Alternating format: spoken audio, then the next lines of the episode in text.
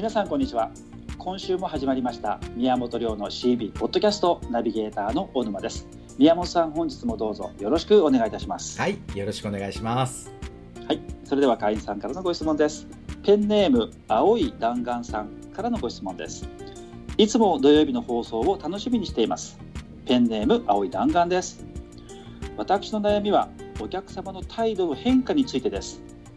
仕事をする前は素敵な人だなと感じていても一緒に仕事をする期間が長くなると態度が変わり存在に扱われてしまいます。これが一人のお客様ならば問題ないのですが私の場合このような問題がたびたび起こってしまうので、うん、私に原因があるのではと悩んでいますが原因が思い当たりません、または最初に相手を軽々しく信用しすぎなのでしょうか、うんどうか悩みの突破口をご教授くださいということなんですけど深刻ですね。そうですね、なかなか、いや、逆にね、僕、この質問聞いてて素晴らしいなと思ってですね、えええ、よくここまで自己分析できる、いや、これね、普通こういう質問が来ると、相手をどうやったら変えれるでしょうかみたいな質問になるんですよ。なるほど、なるほど。だけど、たびたび同じ問題が起こるんでこれは自分に原因があるんじゃないかっていうところにあ素晴らしい気づきです、ね、いやこれはねなかなかそこまではたどり着かないので青い弾丸さんはね掃除屋さんや、掃除屋さんだと思うんですけど掃除屋さんやるよりもカウンセラーとかになった方がいいんじゃないかなと。はい、いやそれくらいなかなかここにはねたどり着かないのが人間の差がというかですねやっぱり外にね、はい、原因を求めてしまうので。うん。でもこれどんな態度になっちゃうんでしょうかねお客さんが。まあ、存在っていうことなんで、はい、最初は丁寧だけど、はい、まあ、雑に扱われてしまうというかですね便利な業者としてこう使われちゃうとかっていうことなのかなと、まあ、ちょっとその辺がね詳しくは分からないですけど。そうですね、まあ、でもこれってその状況が合ってるかどうかわからないですが僕自身もそういう経験というかですね、はい、特に竣工やってた建築系のお客さんでは最初の印象と仕事をし始めて、うん、こう付き合いする印象が変わるっていうのはよく感じてたかなと古い記憶をね、うん、思い出して考えてみるとあるんですけど。い。や、ね、これね僕も確かに確かにそうゼネコンさんの仕事をしてた時なんかそうでしたね、はい、あそうですか例えばどんな時に感じました？大手のやっぱし大手のもう大きな大手のゼネコンさんのね、はい、病院さんとか建物箱物、はい、ね、5000平米1万平米とかやってましたけど、うん、ああいう時なんかもうすごい本当になんだろう掃除やみたいなああありますね、はい、そんなふうにもう態度がね、はい、変わりますね。まだ若い監督なんですけど、はい、そんな感じになりますね。一工程と見てないっていうね、春光清掃ね。そうです、そうです。見てくれて、見て見てくれてません。見てくれてないですからね。いやいや、本当に感じましたね。すごい。まあまあ、その最初とその付き合った後の態度が変わる。で、そういうのが一人じゃなくて、い、ろんな人で自分がの前で展開されてるってことは、まあ、何か自分に原因があるんじゃないかと。でそこは素晴らしいと。で僕もそう思います。はい、えっ、ー、と青い弾丸さんにそれを誘発するようなはい、引き金というか癖というかですねご自身で気づいてない何かがあるんじゃないかなと思うんですけど、はい。えっと、相手の態度が変わる時の特徴ですね。で、はい、これもちろん、えっと、相手に問題が態度を変えるというのはね人間としてどうかと思うので立場によってね、はい、変わってくる。あこいつこんな程度かみたいな感じで態度を変えるっていうのはもちろん相手にも問題があります。そういうことはやっちゃいけないのでね、ただ、それを誘発してる因子があるってことなのでそこは変えた方がいいかなで何かっていうとですねこれ実は期待を外しちゃう人、はい、例えばお客さんが、はい、この掃除屋さんにはこういう仕事してほしいなって思ってお付き合いスタートするとするじゃないですか、はいはい、今の使ってた掃除屋が雑で、はい。ね、ちょっともう手間ばっか増えるから、はい、今度こそこの掃除屋さんにこの問題を解決してほしいなって。で例えば商談に入ったら話を聞いたら、青い弾丸さんがその問題解決できそうな雰囲気を出してると、で期待も高いと。あこの人だったら大丈夫かもしれない、はい、で仕事スタートした時にあなるほど。その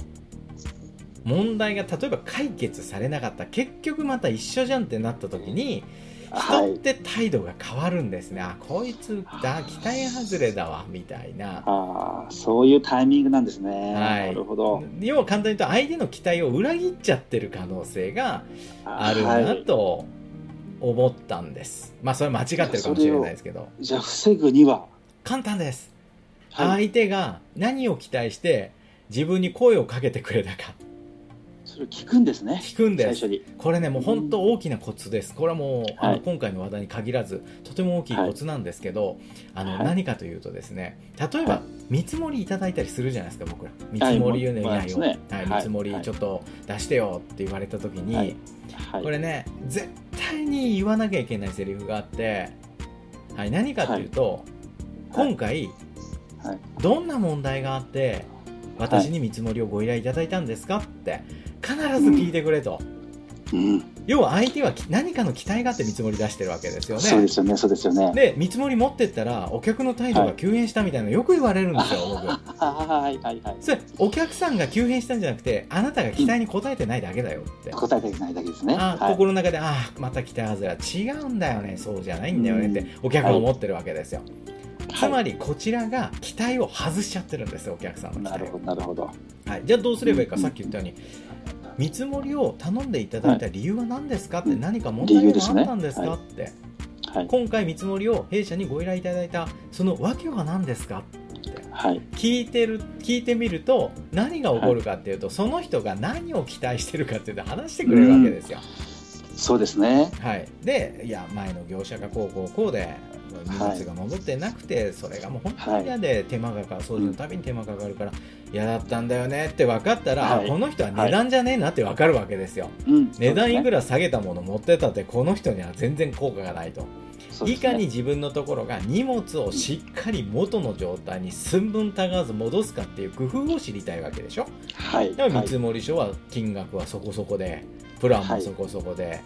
はい、金額見積もりよりもその見積もりに添付する私たちはいかに荷物を寸分たがわず戻す工夫してるかっていうね、はい、そうですね。その資料をつけてあげたらそうそうこれこれっていうことで、そうですね。相手がその態度を変えるっていうことね、なくなるんじゃないかなと思うんです。なるほど、はい、だからねえっと、こうやって相手に態度を変え変えられちゃう人っていうのはもちろんその相手にも問題ありますけどこちらの問題を探るとしたら、はい、おそらく相手が期待したような仕事してないっていうことなんですよ。それは仕事がいいとか悪いとかじゃなくて相手の期待を聞いてそれに応える仕事をしてない、要は独りよがりだってことですね。はい、そうですねなのでねこれは、まあ、経営者がよく外すで相手に問題をなすりつけちゃう、すぐ態度変えんだよとすぐなんかね表変しちゃうんだよとか、はい、ね来いって言われたから言ったらなんかすげえ怒ってんだよとか。冷たくなるんだよとか。もしそういう問題抱えてたら多分これが一つの原因になるんじゃないかなと思いますね。そうか。まあね最初宮本さんが冒頭言ってましたけど、はい、青い弾丸さんはそういう意味では気づきがあって素晴らしいって言ってましたけど。そうですね。なるほどそう思いますね。相手をすごくけなしたり、はい、なんであの先生って言いそうですけどお客さんって言いそうですけど、はい、ちゃんと分析をして自分を、はい、素晴らしい。そうか、うん、だからあと一歩ってこと分析できてそうですね、えー、で、自分に原因がある。だけど原因が分かんないっていうところで止まっちゃってるのでその原因は相手が期待してることを期待外してるから冷たくなってんじゃないって。そしたらそれ仮説ですけどそれ仮説に対して今度行動取りやすいですよねそうですねそうですね、うん、だから例えば僕コンサルやっててあの必ず最初に、はい、特に初めての人には聞くのはね、ええ、何が今日聞けたら嬉しいですかって必ず聞くんですよ。そうしないとあの相手の何が問題点か分かってないのに、こうやったら成功するよみたいなやつって絶対刺さらないんですよ。そうです、あ、はい、そういうことですね。なので、うん、最初相手が何を期待してるかっていうのを聞いてみてやるといいんじゃないかなと思いますね。今回青い弾丸の場合、うん、もうすでにそういうお客さん、はい、存在に扱われてるお客さんに対しては、はい、今更ですけど聞くことっていうのはどうですか？絶対に聞いた方がいいです。どういうふうに聞けばいいですか、はい、そのもうもうなんだろう存在で扱われてる立場で、はい、どういう切り出しがいいんでしょう？あえっとね、ももちろんその相手が、ね、もう全然こいつも切っちゃえみたいなところになってたら修復可能にはないのでね。そうですね。えー逆に言うとそういう人はやりやすいですよね。はい。あのーでも言った素直に言った方がいいですよ、こういう場合、何かっていうとね、はい。お仕事一緒にさせていただきありがとうございますと、ただ、はい。やっぱり僕らがやってる仕事がね、どうも小沼さんのご期待に添えてないように僕、思いますと、もし私たちが外れてるところあって、私たちが期待外れのところあったら、どこが期待が外れて、どこがずれてるかっていうのを教えていただいたら、修正しますけど、教えていただけませんかって。はい。聞いて。みて。ど。はい、もう相手が、いやもうそんなことどうでもいいよみたいなああ、もうこれ修復能だなって思ってもいいし、で逆に言うと、いや、そうじゃなくてねって、こうこうこうでね、うん。みたいなアドバイスをくれる人もいるし、もちろん、はい。いや、実はねって、ずっとここを言いたかったん。だけど、なかなか言えなかったんだよねみたいなことを言ってくれる人もいると思うので、なるほど。うんなるほど聞いてみて損はないと思いますね。そうですね。はいじゃあ今からぜひちょっとはい聞いてもらって、はい、だから外してるかもしれないから 私が外してると感じるから外してるとこ教えてっていうふうに、はい、聞いてみそうですねてねって思います。ありがとうございました。ありがとうございました。宮本亮の CB ポッドキャスト、また来週土曜日にお届けいたします。宮本さんどうもありがとうございました。はい、ありがとうございました。